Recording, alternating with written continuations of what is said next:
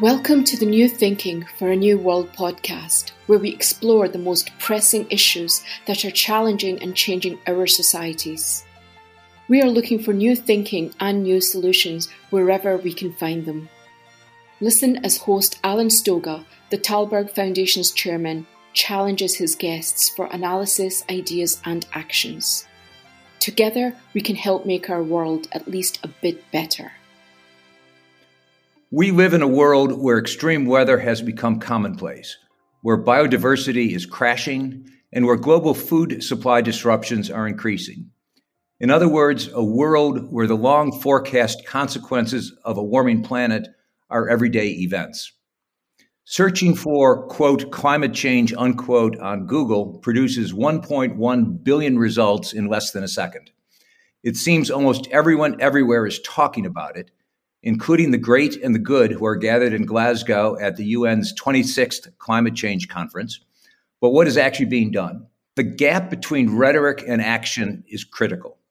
And action comes in two flavors top down policies that aim to decarbonize in potentially dramatic ways, and bottom up behaviors of ordinary people, communities, companies that sometimes reinforce and sometimes work against those policy goals.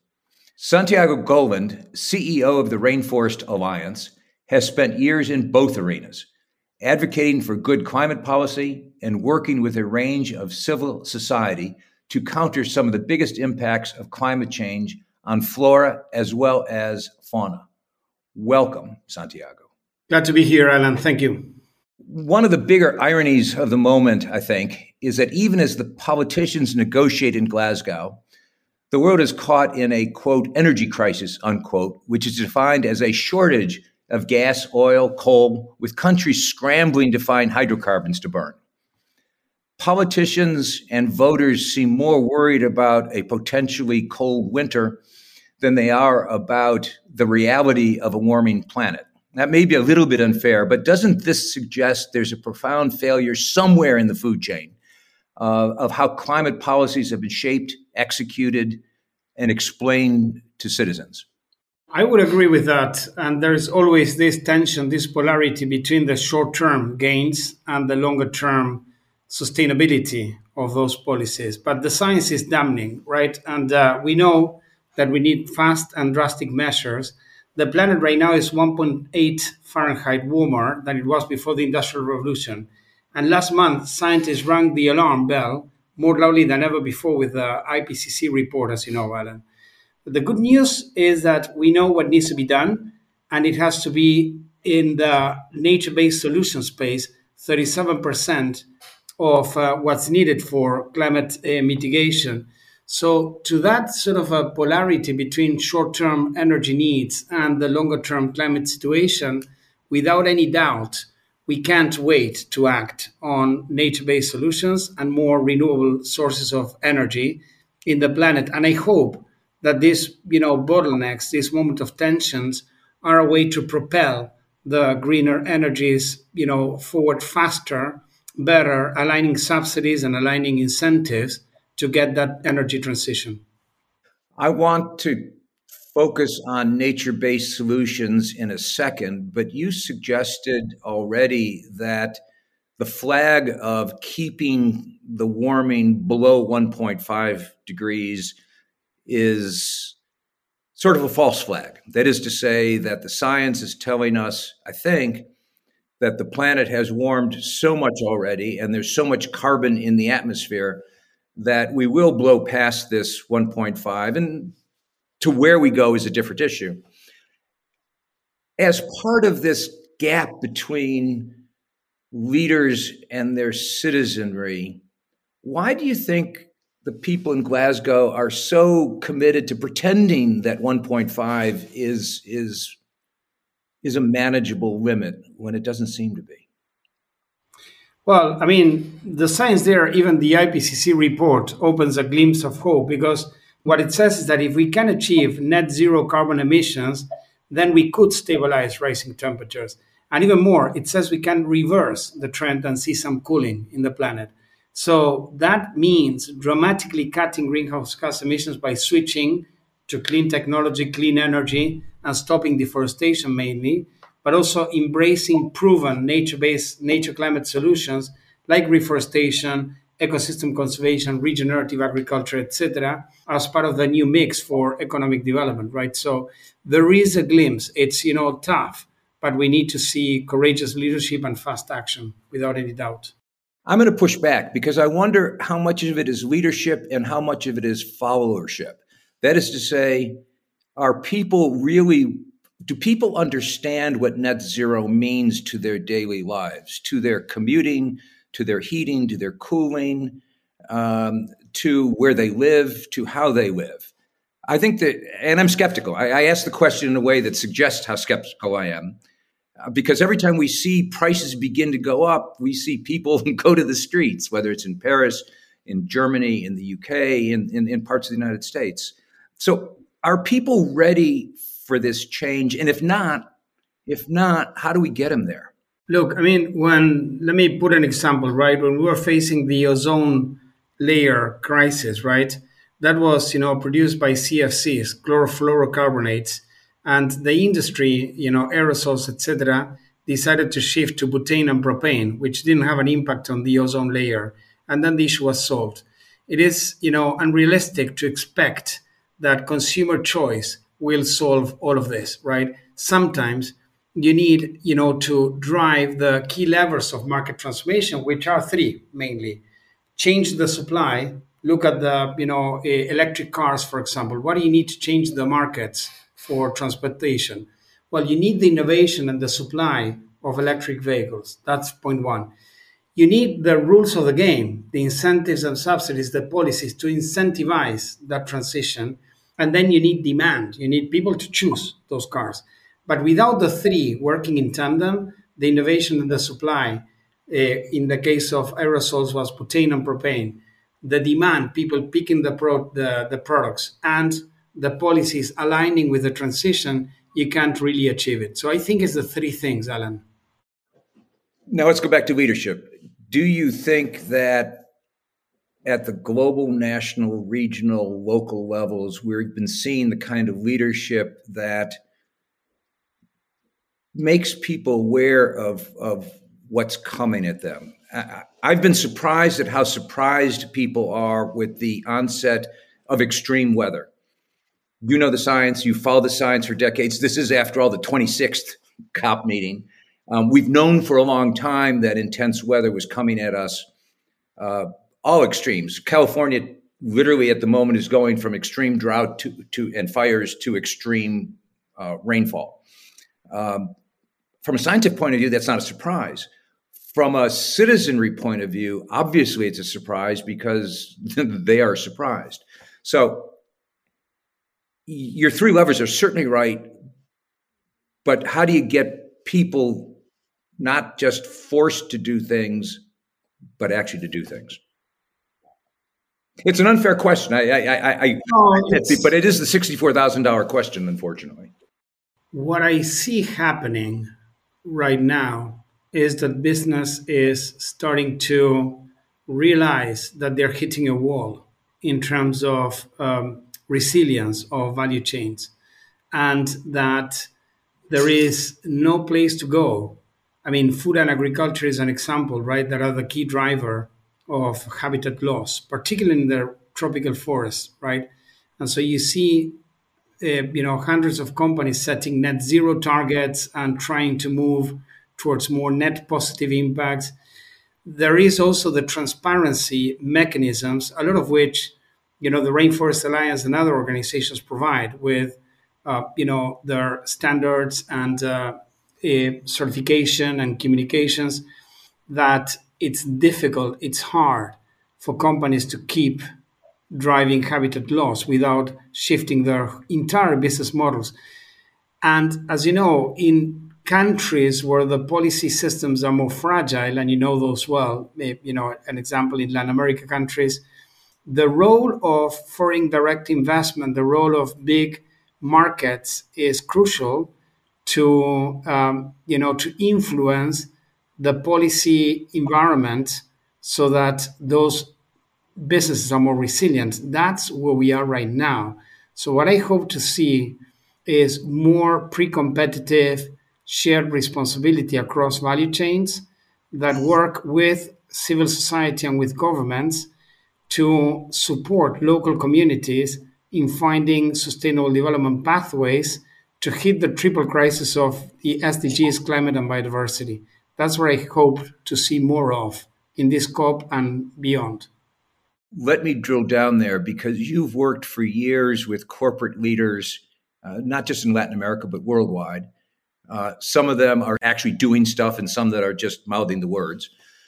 Is your sense, and you suggested it a moment ago, is your sense that more serious business people are understanding that now they actually have to stop talking and stop acting?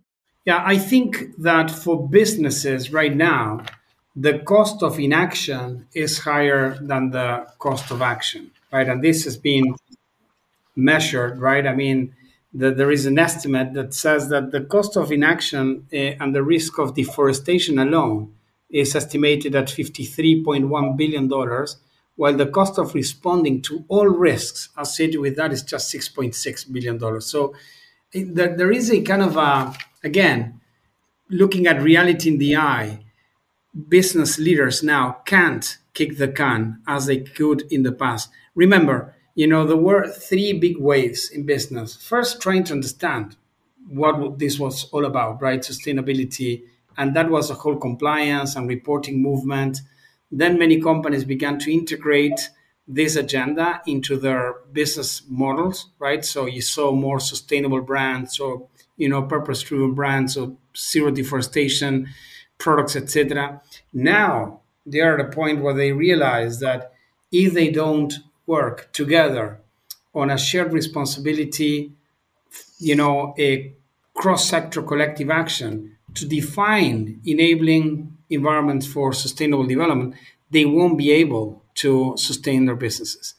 Um, then there is a whole question about growth itself. That is a different topic, you know. But I think that right now it's less about, you know, if there is a moral imperative in business leaders, some of which do have that moral imperative, you know, when they look at their kids and their families. But it's like, you know, either you're coming at this from an ethical perspective, from a rational perspective, there's no other way, or from a, you know, fear perspective, you're going to be cornered through, you know, consumer pressure or stakeholder or shareholder pressure, etc. I think the world is conspiring to create the shift. You are now leading the Rainforest Alliance, and obviously, rainforests are a critical part of, in a sense, both the problem and the solution. Or the destruction of rainforests is part of the problem. The, the rebuilding of rainforests is part of the solution. Uh, and, and, I've talked to some of my friends in Colombia and Ecuador and Brazil, and they are incredibly pessimistic about where things are at the moment. Talking about tipping point, how much of the forest is gone or not gone, how can the rainforests be saved at this point? In the case of the Amazon, which is interesting, I mean, Tom Lovejoy, who's a great scientist, has done uh, enormous studies there. There's been a science panel uh, launched. Uh, it's been launched now in the COP, right, with uh, 400 scientists globally looking at the tipping point of the Amazon. You know that the whole rainfall in South America comes from those flying rivers in the Amazon, the humidity. And there's been already areas that are highly deforested that change their hydrological cycles from four, four uh, rainfalls a year to two, etc. So we are in a kind of in a pretty uh, difficult moment. Now there is also that I guess level of awareness in the companies and countries that operate in the nine countries of the Amazon tropical forest about not only stopping deforestation, doing less harm, but starting and accelerating the reparation and the reforestation and regeneration of those ecosystems on which our lives depend, very literally. And so, one of the things that the Rainforest Alliance and a CEO of the Rainforest Alliance had just joined in May, I'm honored because you know Daniel Katz and uh, his colleagues 35 years ago, like Chris Wille and many others, recognize something pretty visionary, I guess, that you can't really have thriving forests without thriving communities, and that ag systems played a critical role in the climate and biodiversity, and that managing those buffer areas in the tropical forest with the sustainable management of protected areas in sync was essential to the solution. So, what we are working on right now is making sure we integrate at a landscape level the sectors that matter in those tropical forests with those landscapes and communities in order to find more integrated strategies to the sustainable management of those landscapes. Um, I think there is a ton of capital. There is the, we have the institutional frameworks. You know, RA developed all this market-based, locally empowered, context-driven kind of a sector um, uh, protocols, right? I hope we're going to see an sort of an acceleration of uptake of these sustainability practices, and hopefully that creates a new wave of change for the world. Uh, but nobody has the answer. I, am I'm, I think, uh, like uh, uh, by default, need to be optimistic and double down our efforts. This is the generation we were born in. We didn't pick it, but it's an imperative that we respond to it with everything we've got, right? And um, so that's the that's the task. What do climate change and jazz greats John Patitucci, Terri Lyne Carrington, and Joe Lovano have in common? Tällberg's Jazz for the Planet. Listen and watch them perform new music about the climate and about climate action at jazzfortheplanet.org. Let me be rude and ask the precise question about tipping point. And I don't care whether it's 18 or 19 or 20%. Do you think, based on your understanding of the science, that the tipping point can be avoided? First question. And the second question is going to be Do you think, based on your reading of the politics, and that I don't just mean elected politics, but broad politics, that if A is possible, that B will will in fact kick in substantially enough to, to prevent it? Yeah. So the science that have been looking at this are saying three things really. You know, stopping deforestation, which is already high, uh, still high, but starting the reforestation, and, and that means natural regeneration. It's not just planting trees only, you know, but it's the whole uh, sort of suite of conservation strategies from agroforestry to reforestation, regeneration, etc., is needed. So we can't just look at doing less harm. We are at a point where we need to accelerate the restoration. So that's that's point one, right? Point two is on the there is a green finance gap in natural climate solutions, right? That has been estimated by the Paulson Institute, Cornell University, and the Nature Conservancy. A you know big study last year that quantifies the gap that is needed in investment to really accelerate those nature-based solutions. We hope that at the COP this week we're going to see action and commitments at a policy level and funding level to get that done, right? And then in terms of the orchestration of the politics and the incentives, you know, I hope we see better coordination between the private sector, civil society, and governments to accelerate execution. Because right now, the issue is not an issue of why we need to do this or what it is that we need to do. It's an issue of how fast can we do it. And the failure in the sector is a failure of execution. So, my focus with Rainforest Alliance, and this is why boots on the ground, the respect for local capacity, the acknowledgement of indigenous communities' rights, etc., is so crucial. Is the only way you can really accelerate implementation is by supporting those guardians of the tropical forests that know how to do it and that are there living it in day in day out right? So that bottom up approach is going to be critical to execute faster in those uh, key buffer areas and tropical forests. Science and what's known of the forest by those who've long lived in the forest can perhaps give us new directions in which to go. Is, is that a is that what you're trying to do yes the the the, the, the reality here is people are part of nature, and people and nature need to thrive in harmony together. That wisdom exists for thousands of years, you know, in those communities and those particularly indigenous communities. What doesn't work is a top-down, you know, sort of almost colonialistic approach. This is what you need to do. I think that the North, in a way, needs to listen deeper to that wisdom and begin to internalize the value, the value of culture, the value of uh, you know science and wisdom in terms of how to live in harmony together with nature. So, but ultimately, without those local communities owning and uh, being empowered and supported to drive this transition, I don't see there is a way forward.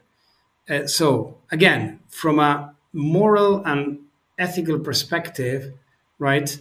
That deep listening is at the DNA of the Rainforest Alliance, and that's what makes me proud, quite frankly, to be able to lead this organization. It's always been like that. Human rights, livelihoods are, the, are at the center of the Rainforest Alliance uh, approach. And then, from a practical perspective, you know this, Alan, very well look at the Mayan forest in the Yucatan Peninsula, etc., with thousands of years of culture and the ejidos, you know, and people working there, it's unimaginable to look at a solution without uh, putting at the center of those solutions those community leaders. But that blend is rare, unfortunately, because too often science ignores it and, and, this notion now that that you're talking about and others are talking about of scientists saying we've got to understand because they know something about these forests that that we're not really capturing in our experiments and we can learn from them. That that that is it's not a new approach, but it strikes me as as you just said a, a necessary approach. The analogous piece to that, and the last note on my notes, I, I wrote in large words democracy.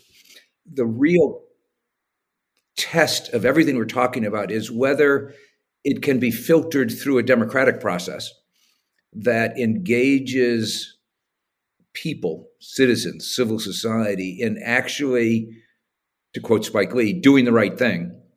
Or are we reliant on a Orwellian top down, you will do the right thing, which we know won't work? We, we it, yellow vests, I mentioned them already.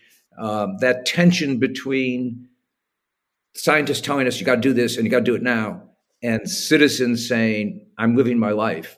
Uh, help me live my life." How do how do we bridge that in the time frame we have? Because all of this, you know much better than I, is incredibly urgent. That's that's another another thing that I admire about the Rainforest Alliance and reason why I joined, which is you know I remember when I was working at Unilever in London, and we were looking at the tea sector and uh, anyways issues on the supply chain and opportunities as well.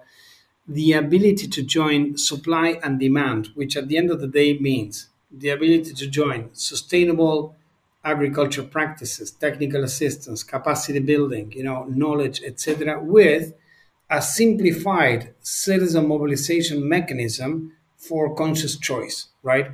Which at the end of the day is like a vote. When you you know, pick a product that is certified and it's sustainable, you're voting for one kind of, in a way, vision of the world you want, right? And so, what I feel is that the sustainability movement has yet to do two things better. First, amplify the voice of those of that wisdom that we were just discussing of local communities. Listen deep and amplify in the advocacy conversations and the consumer conversations right? Bring people closer together. The grower and the consumer, bring them back together, right? Because we are one. That, you know, old lady in a farm in the tropical forest could be my mother or my grandmother. That little kid, you know, could be my daughter. We are, you know, connected to nature and connected to each other. So, how do we amplify that voice? And how do we provide, going back full circle to your first point, Alan, easier mechanisms for people to vote through their purchasing choices and through the election of government officials or through what they support, right? how do we translate and allow people to vote? That I think is a big part of this um, system change agenda. What you just said is incredibly positive and optimistic. That is to say, that if people are given the chance to choose, they will choose wisely. Not every time, but more often than not. Is is that a fair, fair statement? I think so. I think increasingly. I mean, you you just, I mean, just look at how uh, the new generations are thinking, the conversations when we were kids. Yeah, we didn't have any conversations at school or anywhere around climate change or sustainability, etc. This is becoming more mainstream. But of course, like people when they're buying, particularly, you know, when you have the poverty levels that we have in the world today poverty at the supply side on the farmer communities and poverty at the demand side people that don't have the means to buy uh, or the luxury to choose. They just need to buy whatever's the cheapest thing they can find to bring food to the table you know? So you can't underwrite change on consumer choice but you need to count it in that's my point. And you need to align incentives and subsidies to support this transition versus the high carbon economies, right? And make it easier for people to choose those products and brands that are sustainable. That's the challenge. I, I'm not optimistic of people if I were in those conditions, either living without means in a tropical forest, uh, you know, or needing to bring something home for my family definitely sustainability wouldn't be my lens, right? It's survival. But that's why the things are complex and they're intertwined. The social component with the environmental component. And uh, we need to look at them together. At the end of the day, when you walk the street of a slum in, you know, any of the Latin American countries or a tropical forest community, those things are deeply, deeply connected, right?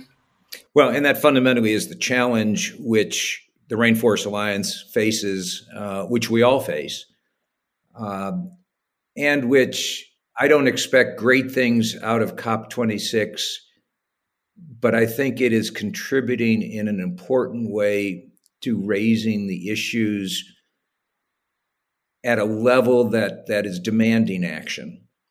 And it is that response that that we need to hope for. I think so.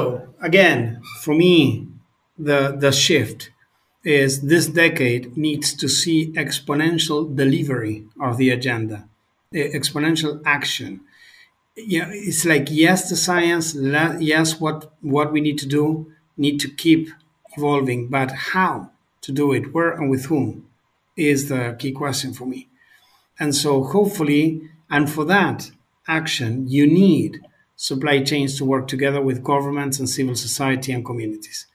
And so, that's the challenge. Can we sort of uh, move beyond our inclination for silver bullets and you know easy wins and cutting corners and you know connect and do the difficult collaboration work that is required to get sustainable impact on the ground? Can we do that? And how can civil society step up as well as that objective broker of cross cross sectoral collaboration?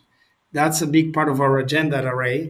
You know, how can we bring together key partners? And that's why the alliance part of the you know the founding vision of RA is so important because without those that collaboration without avoiding duplication, competition, fragmentation, incrementality of the efforts, and beginning to look at real integrated system change strategies, uh, it's difficult, right? The good news is a lot of people are thinking this way, you know. So CEOs of different NGOs, multilaterals, governments, uh, people in companies. Remember, when I was at Unilever in the decade of the 2000s, right? And the sustainability team was they were like I don't know six people, and we were the leading company in the Dow Jones Index. You know, I used to manage the the report. When I left in 2011, the team was 30 to 40 people, right? So, and when you look at today, the teams you have in companies, you know, so a lot of NGO people there, a lot of government people, companies are really looking at sustainability as a core component of the corporate strategy. Uh, and shareholders are demanding this as well, right? So I think there is change, and I think it's look with COVID. I thought, okay, this agenda will vanish. The opposite happened, right? I mean, we've seen an acceleration of the sustainability agenda in spite of such a big social kind of um, trauma, right? So that's a terrific point to end on because COVID certainly demonstrated our inability to collaborate at a global level. Uh, but the reality on the ground of the warming planet doesn't accept that as an answer. And what you've just described and what, what Rainforest Alliance is doing is yes, it's unique. We've never done it this way before, but we've also never had a problem like this before. So maybe we will rise to the challenge of this next decade, as, as you suggested. So thank you very much, Santiago, for this conversation and, and for the work that you do. Thank you, Alan. Thanks so much for having me. Thank you for joining us. Please rate our show on Apple Podcast and subscribe. Meanwhile, you can find us on Facebook, Twitter, and Instagram. Or you can subscribe to our newsletter at tallbergfoundation.org to learn more about our work.